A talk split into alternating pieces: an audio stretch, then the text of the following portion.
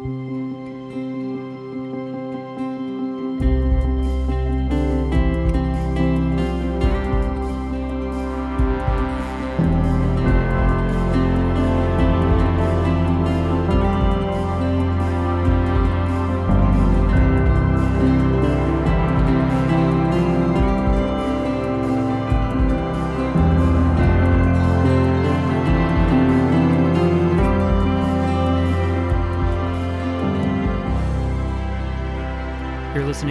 RPC Sermons Podcast. Today's episode is a special episode from our Facebook Live series entitled Closing the Distance. These are unscripted conversations with the pastors of RPC and various special guests reflecting on topics from our ongoing sermon series. If you're interested in learning more about this community of faith, visit roswellpres.org.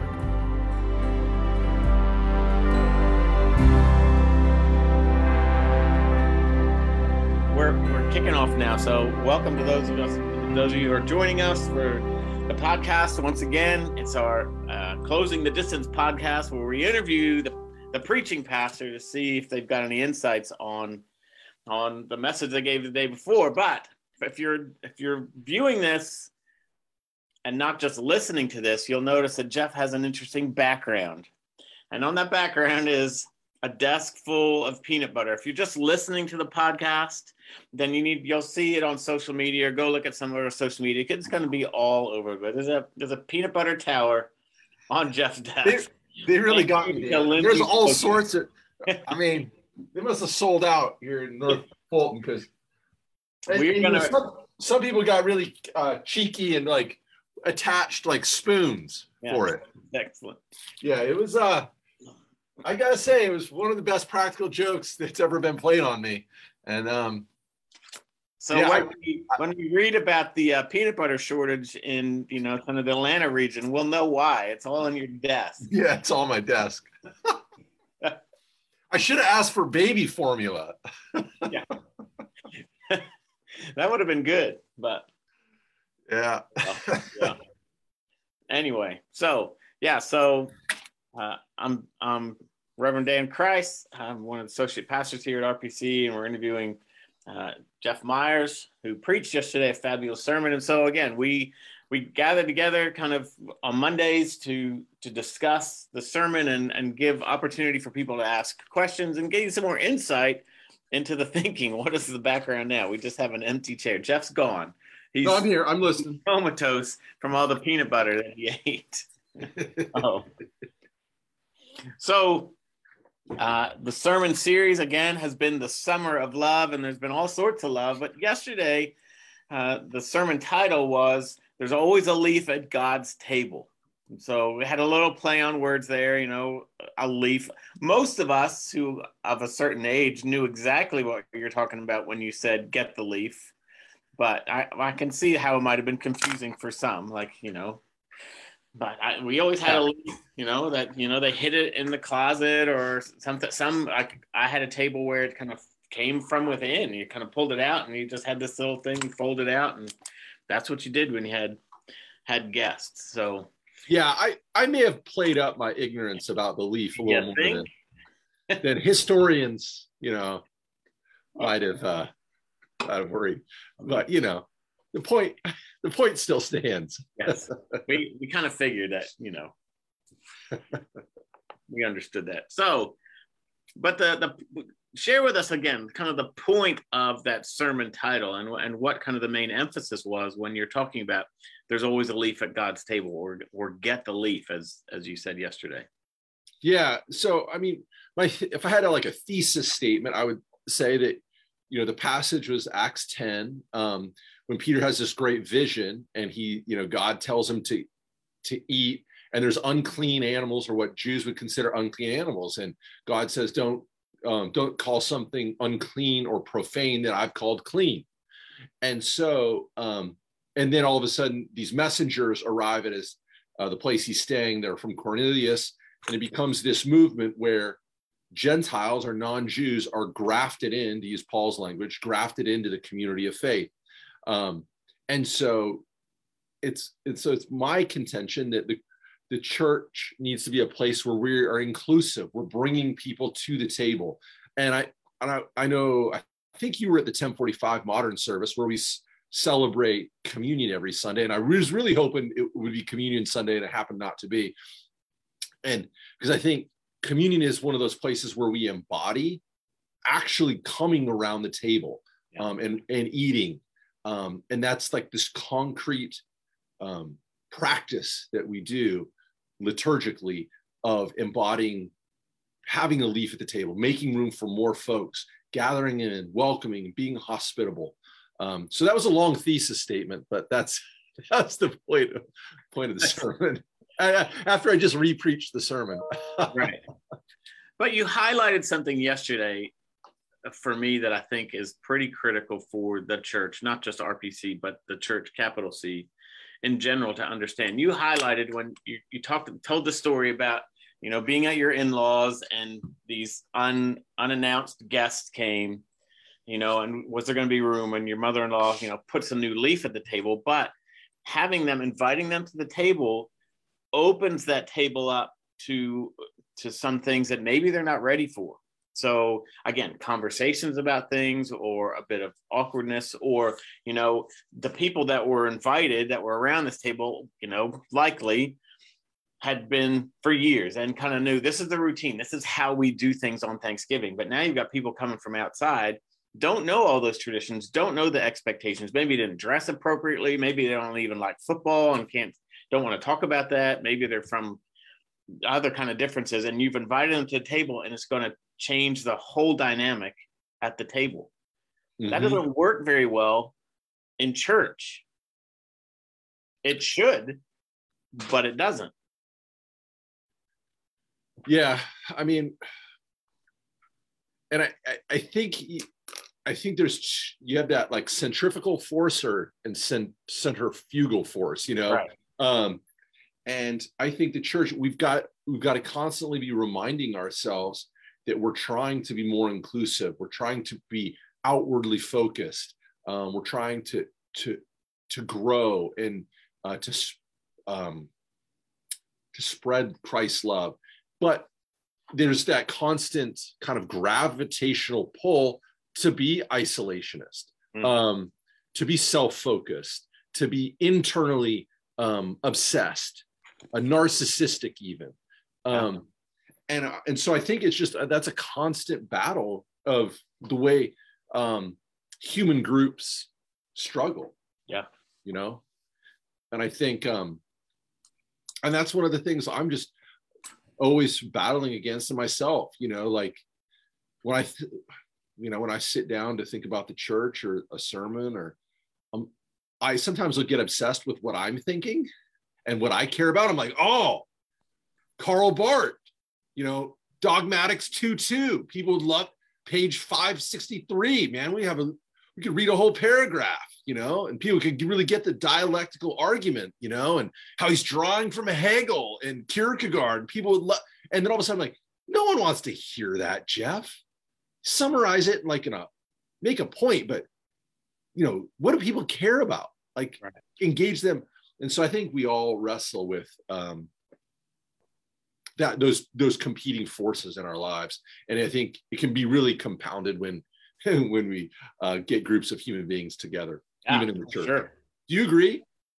Absolutely. So here's a little bit of a a, slight flex. I heard Thursday I received word from University Press that my my revamped dissertation is going to be published. What's the title of it? What's the it. title? It's going to be Emerging Generations and the Multi-Inclusive Church. So it talks about inclusiveness. And this verse I shared after you left, I shared with the children. I did the children's moment. But this is actually one of my favorite verses, you know, sections in Scripture Oh wow. because it demonstrates so clearly the inclusiveness of God and how the early church grappled with that wrestled with like what is what does that mean what is happening here and again they're just coming to terms with hey jesus just rose and you know he, he was just ascended. And this is early this is chapter 10 in acts. So you know we're talking you know months. And they're like wait what? Who's included? We thought it was just for us. Because for you know their their entire history the jewish people knew that they were the chosen people. Mhm. wait a minute. What does that mean? That we're not as chosen as we thought we were Right. You know, we're, we're chosen, chosen, but so is everybody else. Like this work of Christ includes everyone, and it transformed the church. It transformed their practices and the, kind of the things that they live by and and the rules. You know, we you talked yesterday, mentioned briefly about. Well, if they're Gentiles, do they have to be circumcised? And what does that look like? Or you know, are they allowed to eat certain foods? You know, this, these are the Jewish laws, and the church grappled with that and and became more and more inclusive and said th- those things are not necessary for salvation. They're they're not that's not the issue. This is the issue and kind of made the issue about the resurrected christ and and the inclusiveness of all that. And that that's powerful. And It that's so also powerful. difficult. Yeah, and I, I was reminded, and I might do engage this maybe next week. I, I don't know yet, but you know, later on, uh, Peter's hanging out with all Jews, and he begins to isolate from the Gentiles. Mhm. And remember, the Apostle Paul. This is one of the great early church like uh, arguments. The Apostle Paul comes and chastises Peter and reminds him, "Be you got to be faithful to the new the new community that God has built Right. in the church." And I love Paul. Paul doesn't pull his punches either. No. I mean, he was a missionary to the Gentiles. Um, and I think that's just a powerful that even in the early church, even the this guy who had this great vision, not too long after that, is starting to retreat back to the old ways, try um, resisting, you know, including the Gentiles. And Yeah. Paul's got to come in with a hammer yeah and and break it up, you know. And I think that's I, that, and that's what we all need. I hopefully, you know, and here at RPC, we're a community that is we're constantly reminding and being inclusive and welcoming people in. And I'm look, really looking forward to reading your book. so that How long is it? so- Actually, I'm really looking forward to reading it if it's short. and it's not going to be that short it's right now it's about 70,000 words so okay, so you know I'm getting old, so is it big font? I'll get you some glasses. If you eat the peanut butter right out of the jar, it strengthens your vision. That's what I've heard. Fair enough. Well, let's talk a little bit more about the book. When, when's the published date? yeah. So they said summer of 23. And so one in, in my research for all this, you know, we like to be inclusive. And, you know, we've heard a lot of talk about, you know, racism and the church and all that kind of stuff. And and there I mean, maybe there are some, but you know, very few people would say, "Oh, I'm, I'm a racist." You know, I'm happy for people of different ethnicities and and backgrounds and all stuff to be part of my tradition. But here's the research that you know, as long as they don't change my tradition, that's the difference. Inclusiveness doesn't mean, well, yeah, everybody's included, but you have to do things my way. That's not inclusive mm-hmm. that's called assimilation and so that's very different and you know so whether that means well we we have to worship in a certain building or in a certain room or a certain way or all those kind of things. After you left i shared with the kids i said you know here's a picture. I've you know i've been to worship with the Maasai in kenya. And i Yep. said you know i wore some of the Maasai stuff that they had given me. And i said what if someone came to church that looked like this? And I said oh that'd be really cool. I said yeah but what if we worshiped the way or included some of the way that they worship in with the way that that we worship and i said that that gets a lot more difficult. It's a lot more awkward to be able to you know it's it's uncomfortable. Like we have an idea western theology particularly in the west but in other places has predominated and you know the the style of worship and the liturgies that we use and all that kind of stuff. We like we assume that that's christianity but it's mm-hmm. not. It's not. It's our interpretation. It's all what we're comfortable with in in expressing our our love of god and the way that we worship but you Right. travel to other parts of the world and it's completely different Right. in terms of liturgy and i mean it, and it's not any less faithful Uh huh. that's the discomfort and so people are like yeah bring them on but this is how we do things you know Mm-hmm. so we you know whether that be organ music and and western you know western choirs and robes and all that kind of stuff or in historic sanctuaries or where we're not going to meet under an acacia tree or we're not going to use a guitar or we're not going to whatever Yeah. and yet I god remember. is in all those cultures and and their worship is expressed that way and so that's Yeah, that's yeah. a challenge I remember um, there's this guy uh, I used to work with uh, who's a theologian in residence. And um, he's from Kenya. He was the stated clerk of the Church of East Africa for like seven or eight years, and um, which is like six six or seven million Presbyterians. It's like significantly bigger than the PCUSA, and um, and he told me a story that he was he's old enough to remember like inheriting. So like his parents became Christians from Sc- Scottish missionaries, mm-hmm. and so he said they were in the church and they uh, they all worshiped like as if they were in Scotland, yeah. like like everybody's straight, you know, no clapping, no moving, serious, um, almost severe. And he said he was part of the generation, and then his kids were, where they brought back a lot of their traditions and customs from their culture pre Scottish mission, pre Christian, and brought that in. And it really transformed and then like you know kind of more of what we think about today like you were talking about with the Maasai. I just find that fascinating.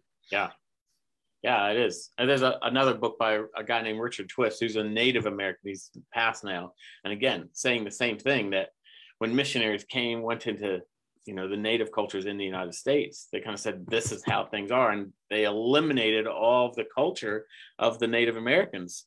And there's a, a resurgence there's a renaissance of wait a minute you know all that they said was was of the devil and all stuff isn't necessarily it's part of our culture and we can worship god through our culture but it's going to be very different than the church down the road who is full of caucasian people and their western ways and and again that's okay heaven is not going to be you know western in the worship i'm convinced it's going to be a, a blend it's going to be a you know everything's going to be there mm-hmm. so I don't know. It's I know it's it's tricky, and we you you want to have you want people to be able to express their worship and and their relationship with God in a way that that's meaningful to them, but at the same time not excluding people who might might enter the doors, and it, it's it's tough. So yeah. and so when you say again, you mentioned it, it's when there's always a leaf at God's table. Yes, what that might mean for those of us who are currently at the table, who were invited at the table, might have to do some adjusting in order to accommodate them. Right. Absolutely. Absolutely. I'm not sure um, we're we're very willing to do that most of the time, myself included. Yeah, yeah. It's yeah. Pe- pe- I think people are often we're just hardwired to resist change. right. And uh, again, for for faith, something like that, it's it's very deep seated, right? And we mm-hmm. we you know we there are certain things that we believe in our tradition that are sacrosanct that we think represent Christendom or Christianity that maybe don't. Right. That makes sense. So yeah. yeah. yeah. So but I, I know that our, you know, say RPC, for instance, if we knew that we were going to have a group of, you know, Japanese tourists come and they were going to visit our church, and we we brainstormed. You know, the worship committee might together. How can we accommodate them? What would we do in our worship service to make them feel welcome and comfortable and know what was going on and how could how could we change things up in order to to to suit their needs because we want them to you know we want to be hospitable. There'll be no question about that. But to do that on a regular basis then would probably be much more difficult. Yeah, we'll do it for this Sunday because we've got these special guests. But after that, you know, we're going back to our way to to normal. It's, right. Yeah. Interesting. Yeah. I um yeah, I you know, what did John Calvin say? The church is where, you know, the word is proclaimed, the sacraments rightly administered and uh, church dip- discipline is practiced. And you know, and people people argue is that sufficient? Is do you really need church discipline? What counts as church discipline? Um, but it's it's a, a, fascinating deal. One of the things I love about our tradition is we have this saying called that we're reformed, but always reforming according to the word of God. And and there's this idea that hopefully inherent to our tradition that it's always adapting. We're always listening. God, how are you calling us forward to be faithful into the future? and that means we're going to have to change and adapt and innovate and reform uh, because that's inherently um, what god calls us to do to hear the word afresh again and again for each a new moment new context uh, etc yeah. What are some good what do you think are some good practices since you spent a lot of time thinking about this yeah. what are some good practices that people either as individuals or as churches can can do to help them adapt to be open to change to be open to new cultures to be hospitable and welcoming yeah i, I mean i think as individuals or as, as, smaller family groups i think when traveling like mm. do your best to connect to to other faith communities that are different from your own mm-hmm. some of the mm-hmm. most powerful worship experiences i've ever had have been in places where i had no idea what was going on I didn't understand the language. The liturgy was completely different and all, and all that kind of stuff. But at the same time, I knew, okay, these people are gathered for worship and I, and I'm free to worship in the way that, that, that I do. And yeah. I knew that way we're, this is what unifies us. It's the worship that unifies us. You know, the audience is not me. The audience is God and recognizing that, re- remembering it's not about me. It's not about my comfort Right. It's about we're all focused on the audience of one. Yep. Which is God. And sometimes we I think we lose that, you know, and again, yesterday was was fantastic. We heard Lauren's solo and all that kind mm. of stuff. And I was like, that's I'm blown away by that. And that that her gifts and talents. But again, that that wasn't for my ears. Mm-hmm. I enjoyed it, but it wasn't for my ears. Mm-hmm. It was her worship of God. And I'm able to participate in that and partake in that but ultimately you know that was her her message to god like uh, you know this is what how you've transformed me. And i think we lose sight of that sometimes. And so uh, again immersing yourselves in contexts where it is different and you are a little bit out of your comfort zone is not necessarily a bad thing. I think it's really powerful. I mentioned to the kids yesterday in the kids message that they we need to be lean into their understandings. You know, that this generation, so those 20 and younger, are going to be the most diverse generation on the planet ever, hmm. particularly in the United States. So in 10 years, there's not there's going to be no majority in the United States and most of the Western world. Mm-hmm. So you know, the the Caucasian race, if you like, will no longer be a majority. It's and so they're they're experiencing diversity and they're much more comfortable with it than the rest of us are in all all aspects you know in terms of their sport and their education and their work environment the same will be true for worship. And so listening to them learning from them the same way that you know my generation and and my own kids taught me how to use you know the computer or are very savvy with you know technology and social media and that kind of stuff this next generation is we're going to need them to teach us how do we be more inclusive?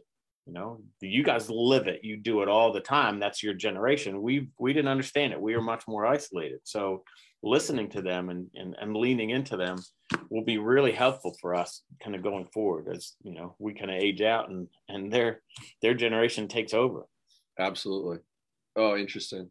Yeah it'll be interesting to think to see like social upheaval and you know just with the demo demographic shifts how that will impact. And i think it'll give a great opportunity for the church to step forward and hopefully be a leader you know and in how to talk through difficult issues that you know people have differing perspectives on but how do we find agreement shared values? Um so i'm i'm fascinated by that, yeah, that process and that question I mean, the, the certainly the Western theology and kind of the Western way of doing things is is incredibly powerful. And you go to, like you said, I mean, your your friend from Kenya, you know, that's they they were raised in Scottish Presbyterianism, even though we're in Kenya. I was there a couple years ago, and uh, we went to a worship service, and they had a keyboard. They were trying to do Western music. Uh huh. In a keyboard, it was awful uh-huh. Because basically they just they had this instrument that they had no idea how to use and they just played the instrument but it was not it wasn't in sync with the music that they were trying to do. It wasn't in the same key. It was uh-huh. just they just felt like oh this is how western worship you know modern worship you know hillsong or whatever does it. So we're just going to play this thing. It was like stop. But when they when they reverted to their traditional songs it was fantastic oh wow st- stop worshiping in a way that's not your culture. Right. Like worship in a way that that expresses what god has given you and your uh-huh. understanding. And but yeah, to, so if you ever get the experience when you we go to Kenya, say, "Oh, I want to see one of those churches where they try to be Western and it's not." Uh, but well, I would when I was in Kenya, uh, we went to worship, and I had this distinct memory of the pastor getting up, and he was doing the he was doing the words of institution for the Eucharist, and he had his cell phone with him, and he was texting somebody while he was doing the words of institution. I was like, now that's very American. I wonder what he was texting. Like, oh, I have oh, no idea. A, I should have asked. Juice. Send the juice. We forgot to bring it. it was cracking me up. yeah, that's something else. Yeah. so how how do you think, you know, we at RPC can be more genuine in opening a leaf at God's table? you know i mean we we're surrounded by you know diversity and there's you know there's churches just across the road that are you know african american churches and there's you know there's i know that's part of my role but at the same time you know and uh, inviting them and saying hey come worship with us it, would be it'd be a stretch for them you know yeah come and be included so how do we do that better well i think i mean i think there's a number of ways i think you know, we've partnered in various um, mission activities. You know, our youth during during confirmation go and worship at different uh, Christian uh, traditions. You know, Greek Orthodox Church, historically African American Church, um, and then I think I think being a place that hospitality is part of what our values. You know, it's inherent to who we are. And that's as simple as smile at somebody and introducing that you haven't met before and saying, Welcome, it's great to see you today. You know, my name's Jeff. What's your name? And just like something simple, just that simple act, but that simple act is often a, a lot for a lot of people, especially if you're not an extrovert. and it's scary. But I think being the kind of people that encourage that kind of hospitality and welcome um, so that when people who maybe do feel different feel like i'm welcome i'm valued here i i this is a home for me um, they don't feel othered um, yeah. um, so i think it can be i think it can be official like ministry wise like i've got some ideas that we're going to try to do in the next year or two about serving along i mean covid got in the way of a lot of this but yeah. um, try to serve it, come and serve alongside uh, in some mission activities where we have some joint kind of interests and gifts so that it's like you're not talking about your differences, but it just you're engaging with somebody as a human being.